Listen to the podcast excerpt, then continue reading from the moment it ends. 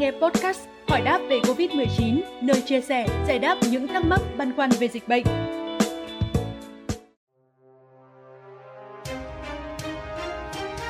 Thưa quý vị, tính đến tháng 12 năm 2021, chỉ riêng trong làn sóng dịch thứ tư, Việt Nam có số ca nhiễm mới ghi nhận trong nước là khoảng 1 triệu 773 000 ca, trong đó có gần 1 triệu 394 000 ca bệnh được công bố khỏi bệnh.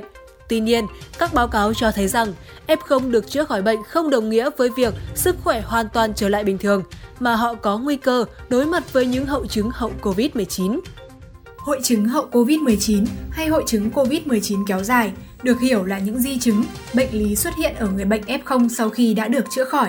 Hội chứng này bao gồm những di chứng thể chất như sơ phổi, đột quỵ, tổn thương thận cấp, huyết khối tĩnh mạch, khó thở kéo dài và mệt mỏi. Ngoài ra, nó cũng để lại những di chứng tâm lý như suy giảm nhận thức, mất ngủ, suy giảm trí nhớ, thậm chí là trầm cảm. COVID-19 thường tấn công mạnh mẽ nhất vào phổi của bệnh nhân và gây ra các tổn thương. Dù tổn thương này đã được chữa lành, nhưng cũng sẽ để lại các mô sơ gây sẹo giải rác ở phổi. Các sẹo này không thể phục hồi về trạng thái ban đầu. Sẹo trên phổi không thể biến mất, tương tự như sẹo ở trên da. Trong những di chứng hậu COVID-19, chứng sơ phổi để lại ảnh hưởng nặng nề nhất.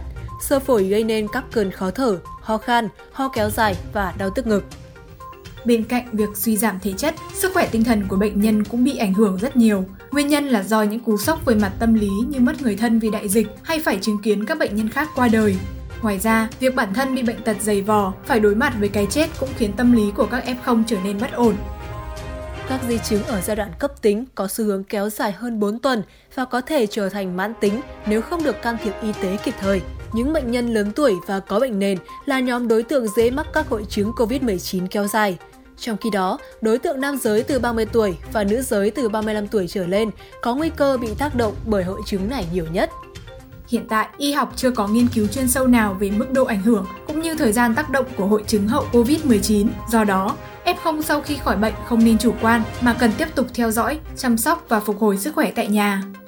Ngoài ra, bệnh nhân hãy liên hệ ngay tới những đường dây nóng của các cơ sở y tế để nhận tư vấn nếu các triệu chứng như đau ngực, khó thở, chóng mặt tăng lên. Đây có thể là những dấu hiệu cảnh báo cơn đau tim hay một tình trạng y khoa nặng, chứ không đơn giản là biểu hiện của hội chứng mệt mỏi mãn tính. Thông tin vừa rồi cũng đã khép lại chương trình ngày hôm nay. Xin chào và hẹn gặp lại!